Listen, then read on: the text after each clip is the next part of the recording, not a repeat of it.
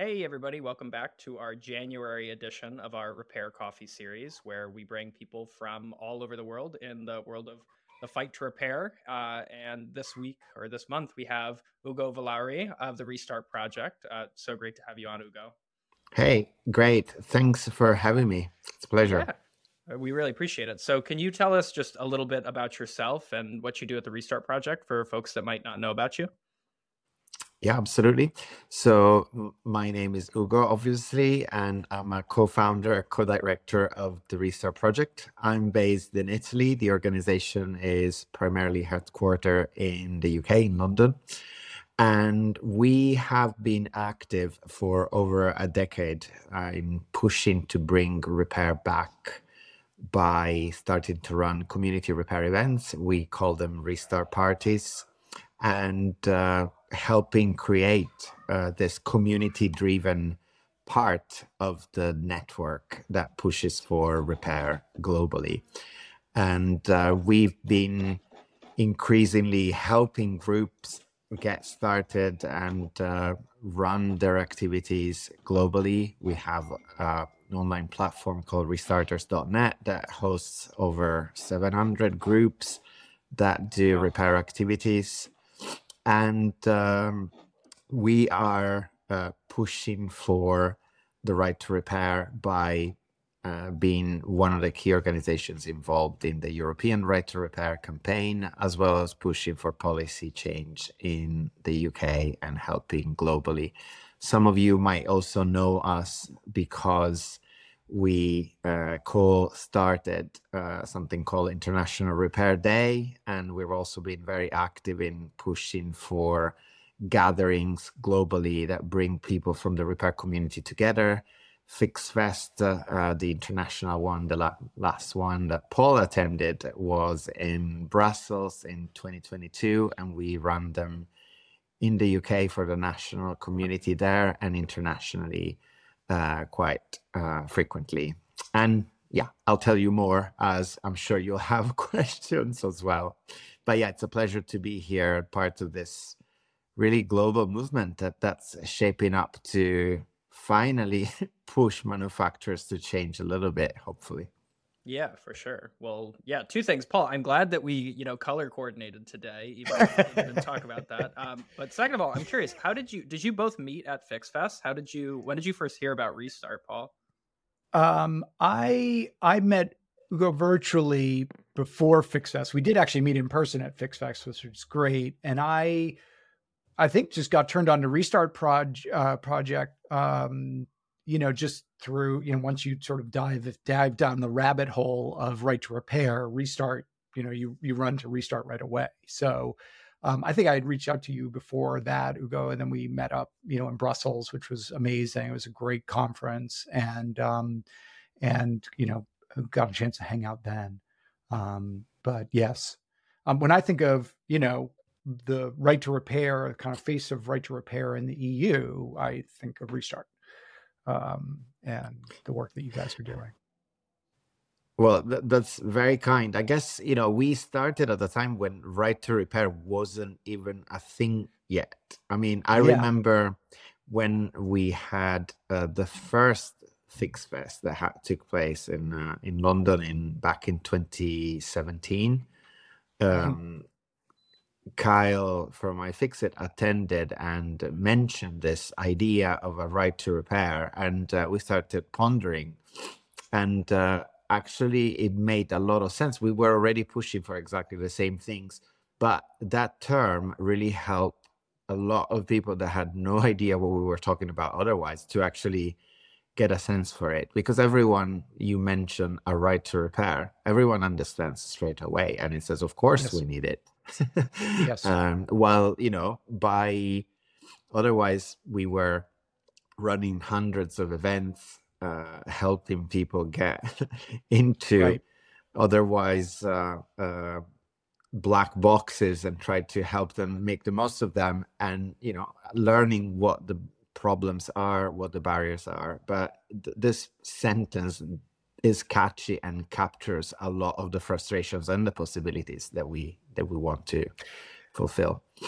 Well, it's interesting, Ugo, because I was in a um, meeting with a state legislator, and and actually, um, he happened to arrange this meeting so that there were some lobbyists, uh, not lobbyists actually, but well, lobbyists and also Apple employees who were there talking. They wanted to talk to him about kind of their position on right to repair, and he's like, "Well, if we're going to do this, I want you to have somebody, you know, Paul Sciano, come in talk, you know, represent kind of the other side of the argument." And they were like, "Okay," you know but the the um, the line I got from the Apple employee was, you know, right to repair. That was that was brilliant. You know, thinking up that phrase, you know, was like a master stroke of PR because you know you're framing it in terms of rights. And you know, in his mind, the success of the movement was really this catchy phrase, right to repair. And it's like, yeah, marketing kind of, oh, what a brilliant idea you know, and that's why you guys have had all this success. And it's sort of like, you know, it's more complicated than that. It's not because we have this great phrase, right to repair. It's also because, you know, people are really thinking about sustainability and our planet and like,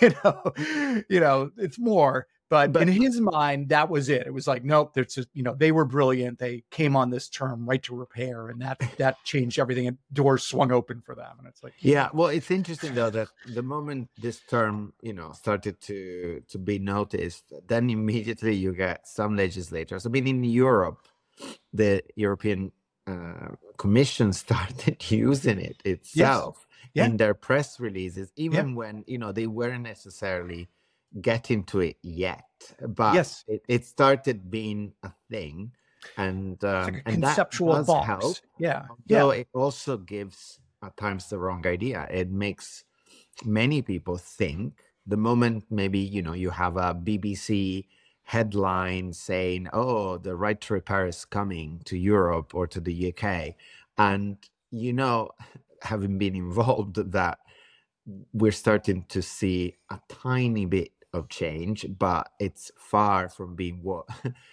the three of us and probably most of our listeners today think the right to repair should be about.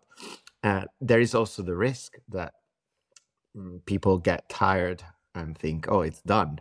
It's happened. Well done, everyone. And no, it's really far. I mean, we'll talk more about it, but we're yeah. still very far from having an actual right to repair. Yeah.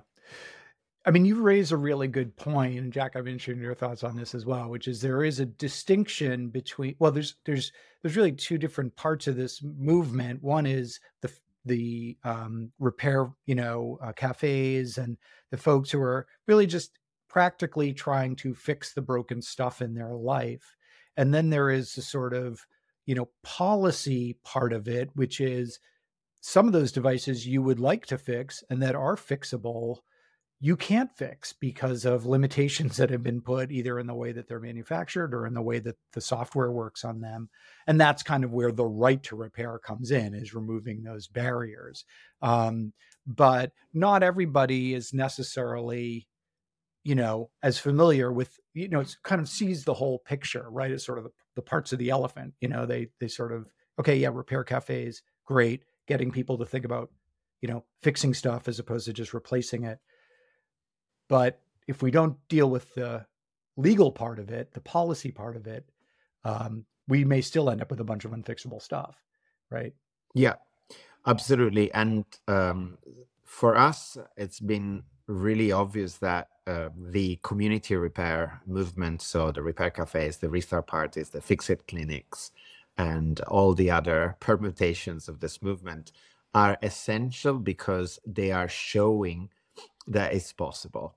And mm. they're actually also showing the growing demand and how, you know, you have plenty of people that are happy to take three hours off their weekend to try and get something fixed. Or you have plenty of volunteers that, again, take hours of their weekend or evenings to help other people fix because they think it's the right thing to do.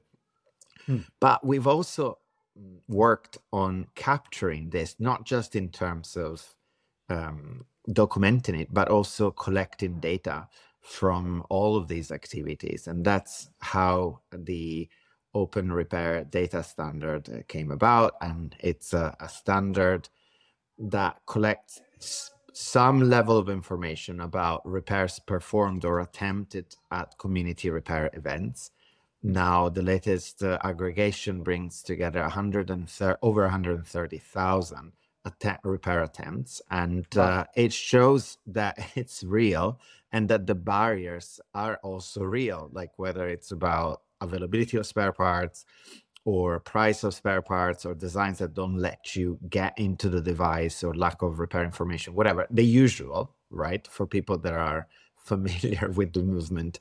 But the fact that it these are real attempts by real people and not just some studies by some consultancies that say if you are using this in an enterprise environment uh, the keyboard will fail after this and that. No these are actual attempts by real people and real stories behind the data.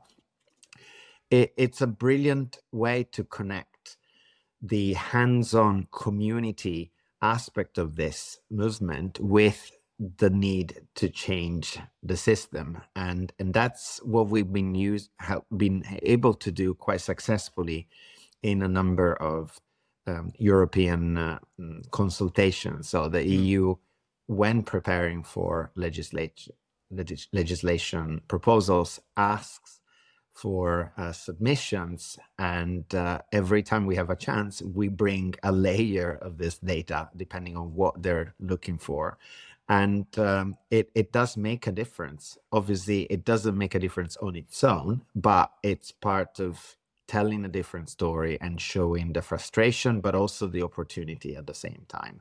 So um, community is key. It's essential, and so let me take time to thank the thousands of volunteers, tens of thousands, hundreds of thousands of volunteers around the world. But obviously, it's important because it shows that's possible. Clearly, the people that are making an even bigger difference are the people that, for a living, repair products. Mhm. But collectively, we're showing that there is real demand and that um, things can go on the way they have been, and at times uh, the way manufacturers still try to pursue uh, between some announcements and greenwashing, but by and large, limiting the amount of change that can happen. So, Ugo, right now you're in Turin, Italy. Is that right? That's right. Yes. So, give us give us a sense of like the scene in the EU. I guess like, are there centers of are you know the EU is obviously a political body, but then there are each of the EU countries are. are are some Italy, France, Germany, uh, UK ahead of others in terms of pursuing this um, pro repair circular agenda, circular economy type of agenda? Like where and where is Italy itself? Yeah. Um, so definitely some countries are much more active than others. And uh, I would say if it, the, the France always comes uh, prominently ahead of the game in when it comes to repair. And uh, many of, of you will have heard about their um, repair index uh, uh, that uh, did uh, raise many eyebrows uh, a few years back. They're already moving towards a durability index where uh, repairability will be one key aspect, but not the only one. Mm, I would say other countries that are also um, ahead of the game are Austria and Germany. And the reason I'm mentioning these two is because they've been um, joined by France too more recently, but all these three countries are running um, so-called repair funds, meaning they're tackling one of the key aspects of um, repair that hasn't been tackled by other legislation in it anywhere in the world, to my knowledge, which is affordability of repair. So these countries have individually uh, set systems uh, to reduce the cost of an individual repair that uh, for consumers by providing in different ways funds um, that can mm, contribute substantially to the cost of the repair so that the consumer